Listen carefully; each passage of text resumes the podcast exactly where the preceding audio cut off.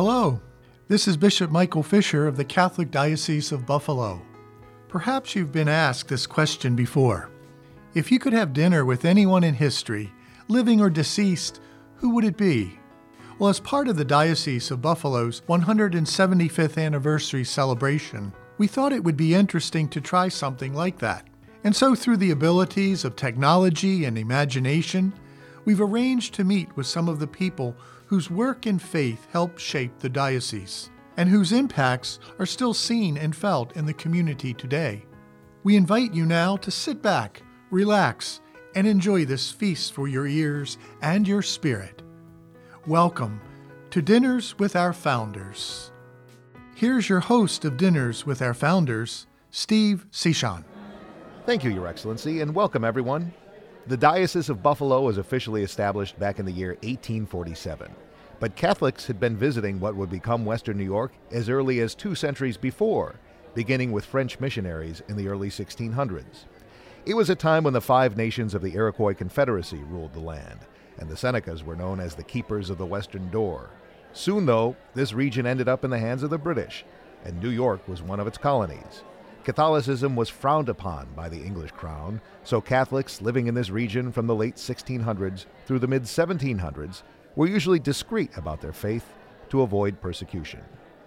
Once the colonies declared independence, more Catholics began to move into the area, and the Catholic Church, which in the late 18th century recognized all of the United States as one diocese led out of Baltimore, broke into 4 dioceses, including the Diocese of New York. Parishes began forming in the Buffalo area, and priests and sisters and other people religious would arrive in the region, traveling from place to place to spread the good news of Jesus Christ and share the Eucharist.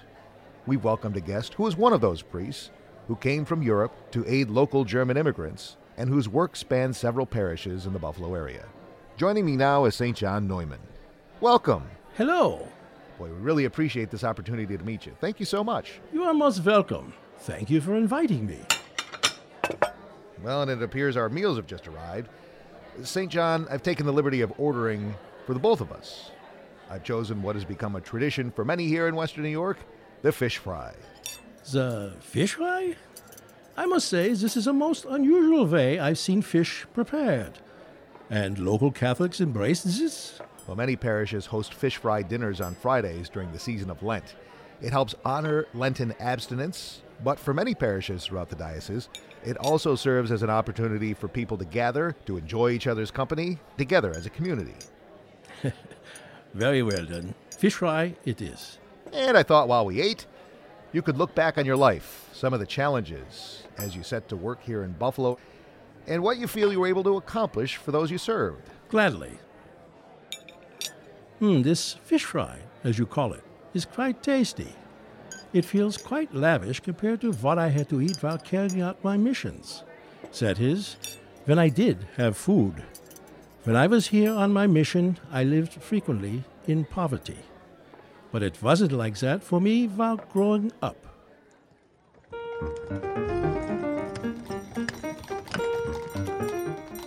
I was born back in 1811 in a place that was then known as Bohemia, which at that time was part of the Austrian Empire. Today, you know it as the Czech Republic or Czechia. How many times nations, states, borders, and names changed in Europe over the centuries. My father worked as a stocking weaver. He was originally from Bavaria in modern-day Germany, but moved to Bohemia with his first wife. Sadly, he was widowed. But he later remarried, and his second wife, my mother, gave birth to 6 children. I was the 3rd to be born. My father was a good worker, and my mother made sure ours was a good Christian home. I was very studious as a boy. I was always surrounding myself with books. I loved to read. I started school at age 6, but by age 10, my parents made an important decision. You see, most young boys, once they finished grammar school, would go find work.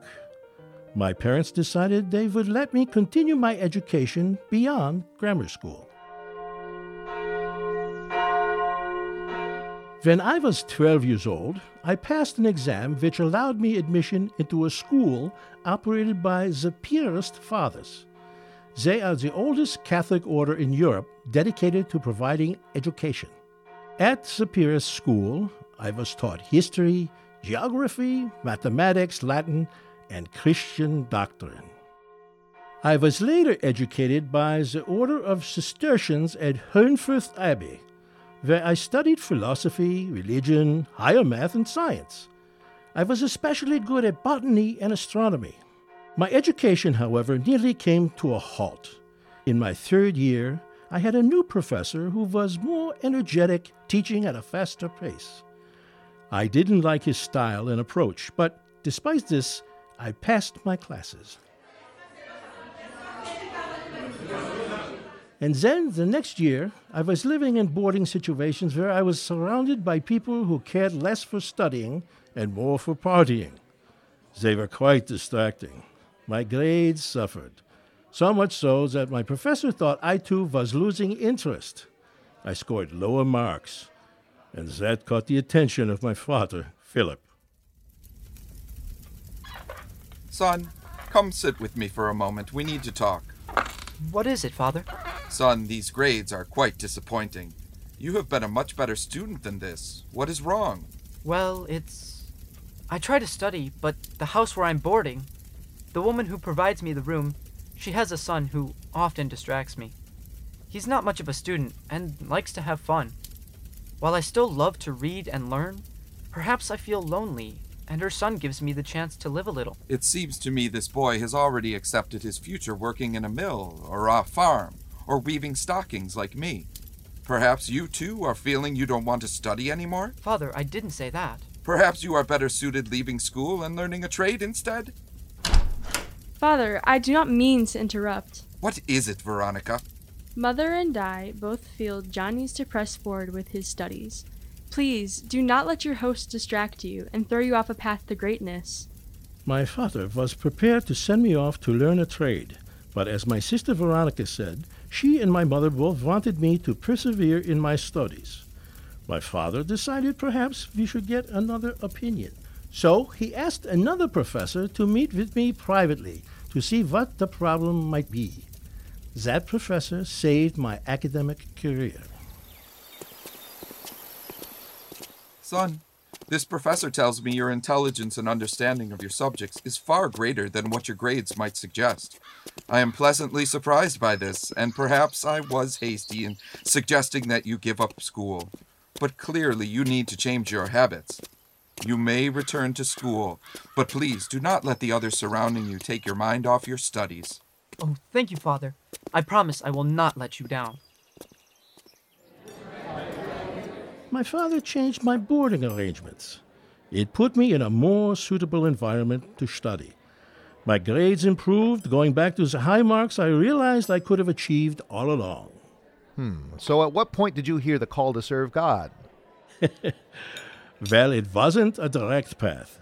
Applying for the seminary didn't seem like a good idea at the time. For one thing, I didn't know any influential people or have any contacts who could, as you would say today, put in a good word for me. Besides, I did so well with my science studies that it seemed medical school was the next place for me. My father even offered to pay for such studies, had I been accepted. But my mother, who was ever so faithful, believed deep down inside that I did want to be a priest. Indeed, I do love God very much. But again, I didn't think I had any chance of getting into the seminary. My mother convinced me to at least try. I applied, and to my surprise, I got in. Well, it appears that God does steer you on the correct path, even if you don't always recognize it. This is true, but for many, that path may be rough in the beginning. It sure was rough for me. It was in my second year of seminary that I learned of the need for priests in the United States of America to serve German-speaking immigrant populations. I recalled the words of our Lord, "Go and teach all nations." After finishing my seminary studies, I decided I needed to become a missionary and go to America. My family did not take the news so well. John, you are breaking our hearts. I understand that there is a need to spread God's word to the people, but America? That is so far away. I fear we will never see you again. Veronica, my dear sister, I understand this is not easy, but it is God's command to go out and teach all nations. There are good Catholics living in America who came from Germany who are in dire need of priests in their new homeland. Then why don't they send priests from Germany to go help them? You must remember, sister, our father is from Bavaria. He is German. We have German blood. We have Catholic spirit. Those people now in America, they share our blood and our spirit. They need priests to bring them the gospel as well as the Eucharist. It is my calling from God to be there. My sister Veronica, indeed my whole family, they were all very saddened that I intended to move so far away to become a missionary. Leaving them was difficult. Adding to the sadness was the fact I would not yet become a priest before leaving. I was supposed to be ordained before departing for America. However, our bishop, who was to ordain me, had become seriously ill. In the meantime, our home diocese had enough priests for their needs, and there was still a list of priests who were previously ordained who were awaiting assignments. And so my scheduled ordination ceremony was canceled. I would not become a priest before leaving for America. I would not be able to give my family my first priestly blessing. I would not be able to have them present at my first Mass. That had to be heartbreaking. You were, though, finally ordained a priest upon arriving here in America. Getting to America, though, I hear was challenging for you. Oh, indeed it was. The original plan was for me to travel to Philadelphia and serve there. But communication between Philadelphia and Bohemia could be quite slow. That is, if the letters of correspondence actually ever arrived. I learned to my dismay that the opening I was preparing to fill in Philadelphia was no longer available. That was given to someone else. Also, no longer available to me was the money intended to pay for my travel. I had no position and only a limited amount of money in my pocket. Yet the call to serve in America never went away. Because Philadelphia no longer presented me with an opportunity to serve, I decided I would try traveling to New York instead. I waited in France for my chance to board a ship. I found one, but there were delays before I was able to board it. To pass the time, I prayed, did much reading, and practiced my English and French. Then, about a week after Easter in 1836, I was finally out to sea. The journey across the Atlantic was 40 days. Yes, I felt seasick in the beginning, but I soon overcame that and felt better. Sometimes the seas weren't rough at all, but instead were too calm. That sometimes slowed our progress. In May 1836, on the eve of Trinity Sunday, we finally saw land. Unfortunately, we couldn't dock just yet. The weather was poor. And there were people aboard who were sick.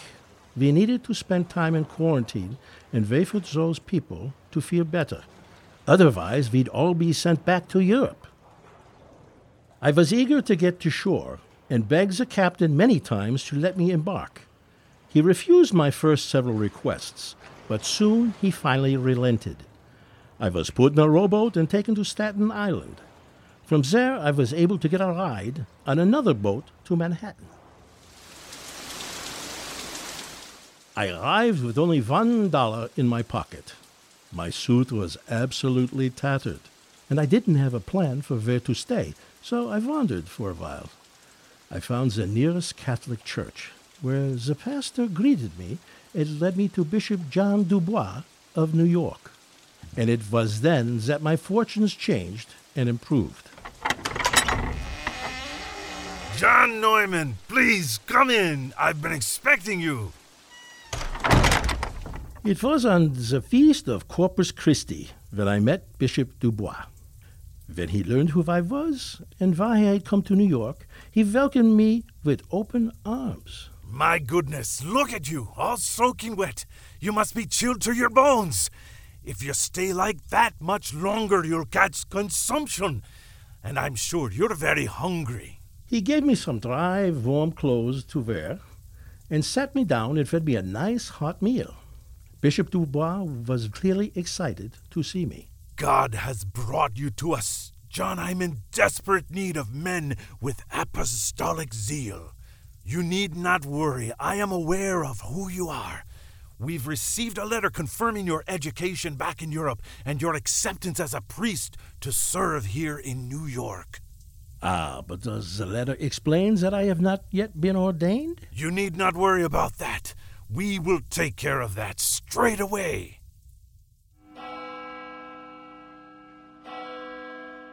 And just 3 weeks after my arrival, on June 25th, 1836, he ordained me a priest.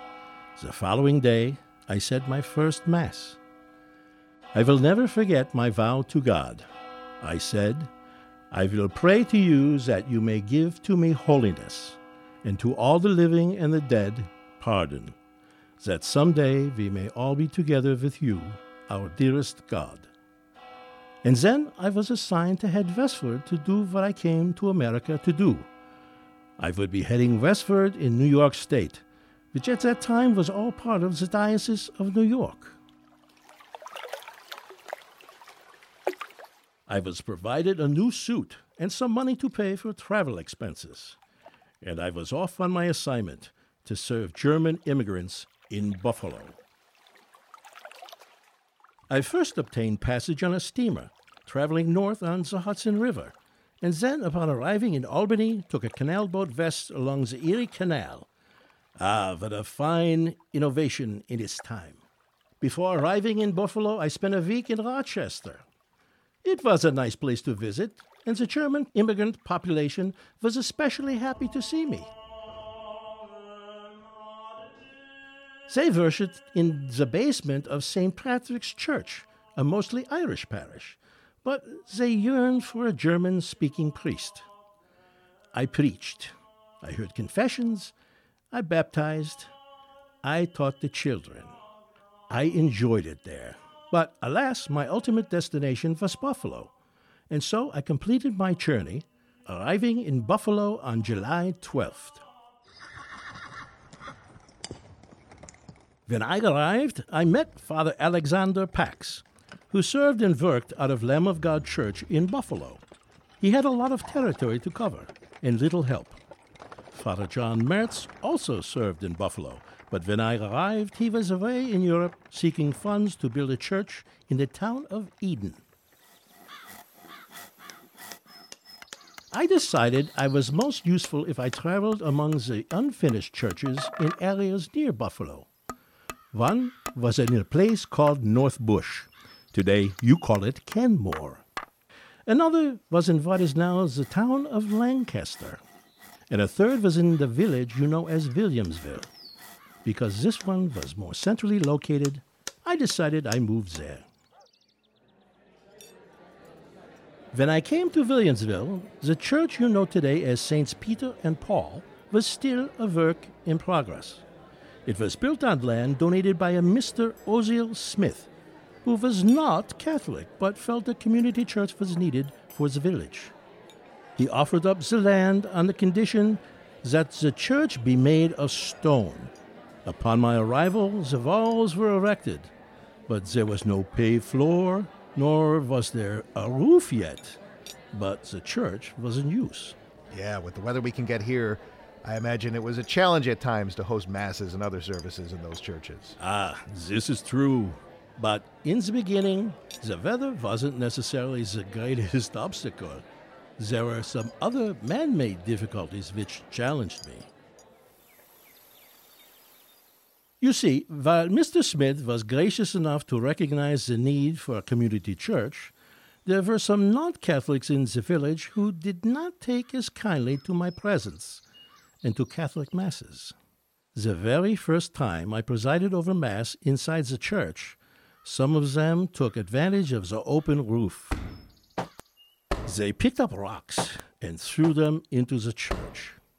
One of them even landed right on the altar. Fortunately, we were able to have a roof built on the church by the end of the year.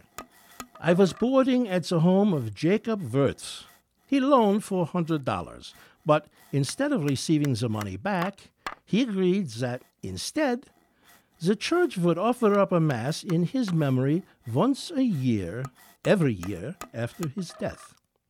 We got our roof just in time to protect us from the snow and the rocks. Next to the church, there was a school. I decided to assume leadership of the school. I would teach for 2 hours in the morning and then 2 more hours in the afternoon. They were good learners of catechism, and I'd teach them to sing in the liturgy. If one of them complained of a sore throat, I'd slip them a little rock candy. It's amazing how their throats felt better with a little incentive. And that was just one church and school in that wide territory you covered? It was. I taught at the school in Williamsville for only a few months, until we could find and hire a teacher to take over. But there were other problems. The lay people who made up the trustees were powerful and sometimes self-serving. I needed to be careful with my interactions. One such influential trustee spread a rumor about my lodging. I was staying in a room above a tavern, and it was suggested the only way I could go into my room was to first pass through the room of a servant girl working for the tavern below. As you might imagine, such gossip could lead to people getting ideas. The trustees met to decide whether Mr. Wirtz should dismiss this poor young girl, but she had done nothing wrong. Luckily, they decided I, too, was innocent of any wrongdoing, and they concluded that the trustee who spread the rumor did so out of jealousy, because I had chosen to stay with Mr. Wirtz, and not in that person's residence. Well, let's be thankful that cooler heads prevailed. While, as you say, cooler heads prevailed, that incident bothered me.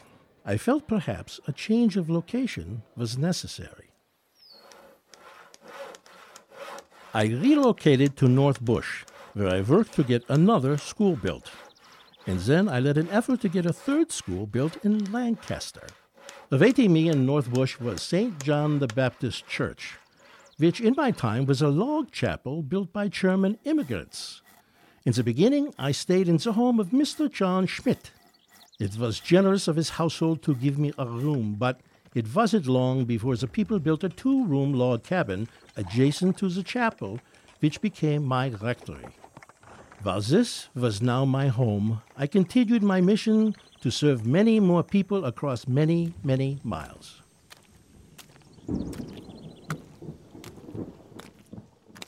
I would trek by foot to reach destinations including Swarmville, Batavia, Pendleton, Niagara Falls.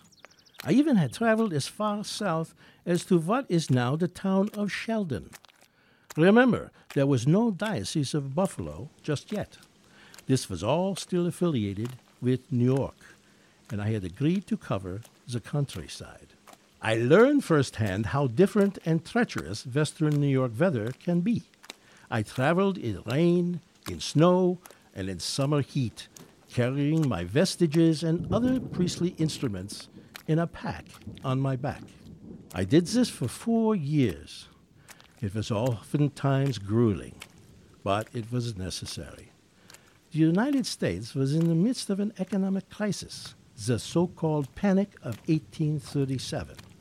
Many Catholics in Buffalo and neighboring areas were without work and were very poor. They needed the reinvigorating energy of the Holy Spirit. It was up to me to make sure they had it. Some of the people, recognizing the many miles I had traveled by foot, took pity on me. They presented me with a horse. This would be most helpful in my travel to more outlying parts of the region. But first, I had to learn how to ride it properly. Yes, the horse threw me from time to time, and I stood only 5 feet 2 inches. I struggled just to put my feet in the stirrups, which made it easier for the horse to eject me. Thanks be to God that I was never seriously hurt. I slowly gained the horse's trust. I would walk alongside it until it realized we were partners. More than that, we became friends. I eventually was able to become a competent rider, though never an expert equestrian. Sometimes the villagers and townspeople would be amused watching me as I rolled on my horse, but it did make it easier to travel from church to church, place to place, person to person. I could preach, I could teach the children, I could care for the sick, I could share the Eucharist. And yet, in time, it was beginning to wear me out. Now, we know priests today are stretched considerably having to serve so many people, but you really did go about your work alone most of the time. And it was often a very lonely experience, which tested my physical and spiritual strength. When I was hungry, I never sought to impose on people, to make them think I was trying to, as you might say, mooch a meal. Yet some of the people I served were kind and provided me corn and potatoes, so I would not starve. Oh, that felt like a feast. Not much different from how this fish fry, as you say, is to me right now. Still, as I continued to work and travel, finally in the summer of 1840, my strength broke down and I fell ill. I was unable to serve for 3 months. I rode to Europe seeking more priests. While I was unsuccessful in recruiting more priests, I did get a pleasant surprise the previous September. My brother Wenzel had arrived from Bohemia. He was most helpful with cooking, and more importantly, teaching the children in school. He also brought me news about my family. As I continued to recover and remained idled, I began to think about my future.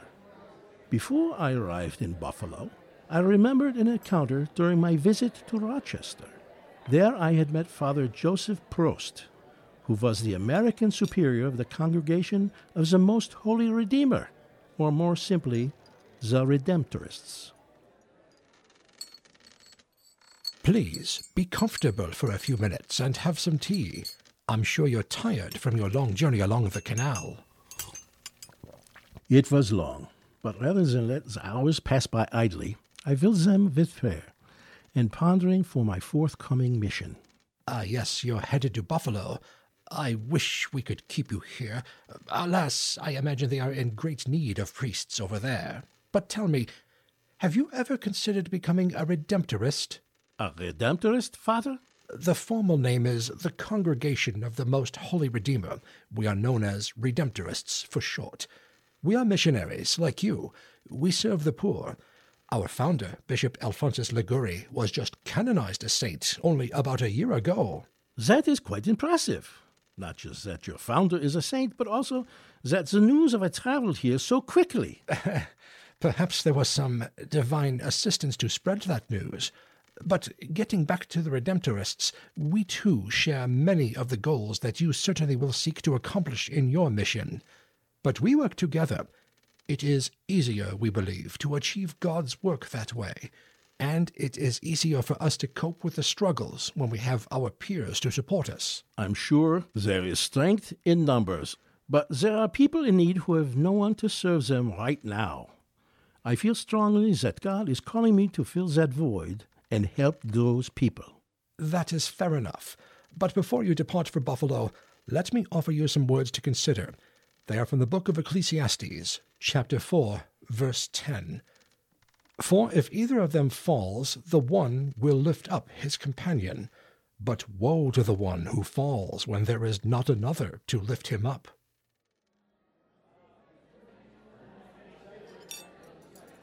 After roughly 4 years of traveling the Western New York countryside alone, I indeed yearned to be in a community again.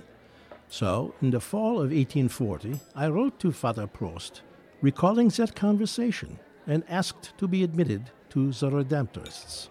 My request was accepted, and after joining the Redemptorists, I was soon on my way to Pittsburgh to begin my new role. My brother came along. joining the Redemptorists himself as a lay brother. As a novice, I traveled through Pennsylvania, Ohio, and Maryland. So your travels took you right into Baltimore. And I understand your role in the American Catholic Church only grew from there. Yes. It was in Baltimore where in 1842 I took my vows of poverty, chastity, and obedience as a Redemptorist. Later, in 1847, I became the Order's American Superior. And then in 1852, the Holy See appointed me Bishop of Philadelphia.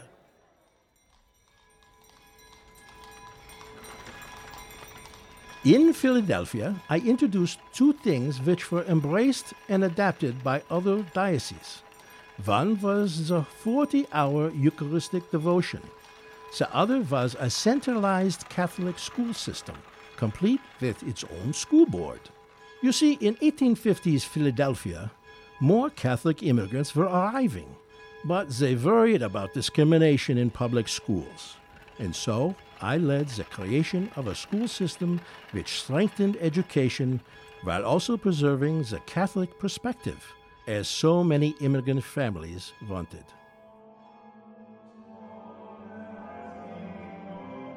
I did have the opportunity as Bishop of Philadelphia to travel to Rome. I did so in 1854, and on December 8th of that year, I was inside St. Peter's Basilica as Pope Pius IX solemnly declared, as infallible, the dogma of the Immaculate Conception of the Virgin Mary. Meanwhile, back in Philadelphia, my work was bearing fruit. Upon my arrival, we began with just one parochial school. Over time, that number grew up to 200 of them. You'd said it earlier. You answered your call to serve God, but were put on an indirect path. And now, here you were, arriving in Philadelphia, many years after you first intended to go there. Ah, yes, indeed. Yes, indeed. But alas, it was also where my path ended. In January 1860, I was out on errands when I was suddenly stricken. I collapsed and died right on the street. I was only 48 years old.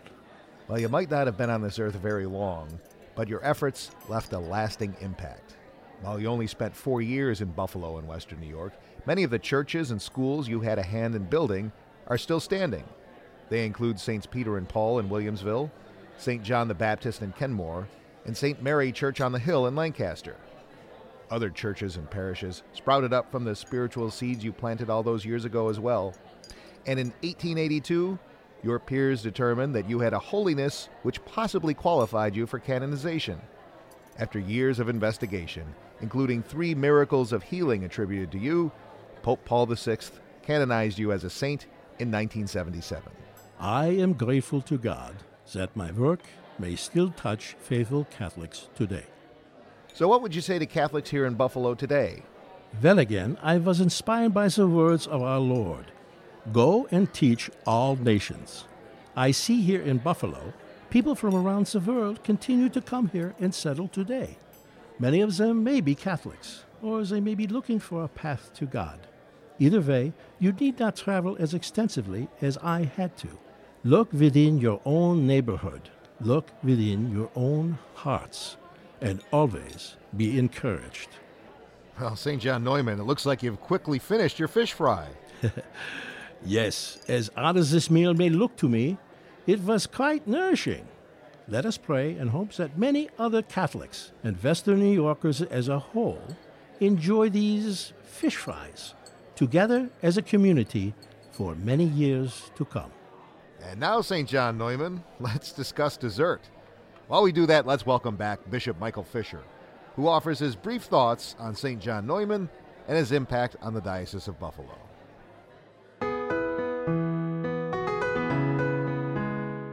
As you just heard, St. John Neumann was an important builder of the Catholic faith of Buffalo and Western New York before there actually was a Diocese of Buffalo. An avid student in his youth, St. John Neumann was inspired, as you heard in his words, to go and teach all nations. He taught, preached, and shared the good news of Jesus Christ, and shared the Eucharist with piety and zeal, traveling many miles, sometimes alone, right up to the point of it physically wearing him down. He did not stay for long in Buffalo, nor was he on this earth for very long, but many fruits of his labor still stand today. When canonizing Neumann, a saint, in 1977, Pope Paul VI said this about him. He was close to the sick. He loved to be with the poor. He was a friend of sinners, and now he is the glory of all immigrants. That is indeed who St. John Neumann was when he served here in Buffalo as a young priest.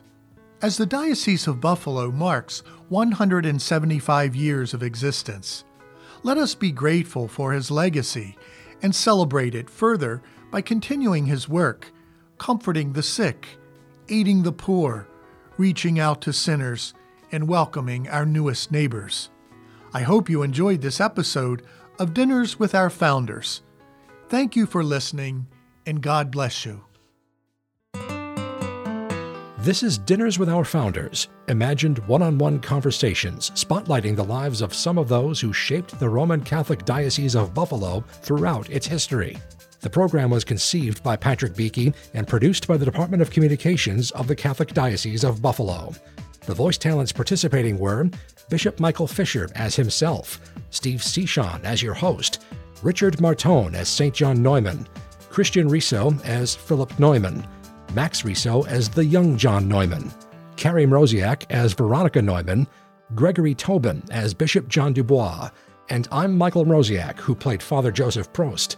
I am also the program's writer and producer. Thank you for joining us for Dinners with Our Founders.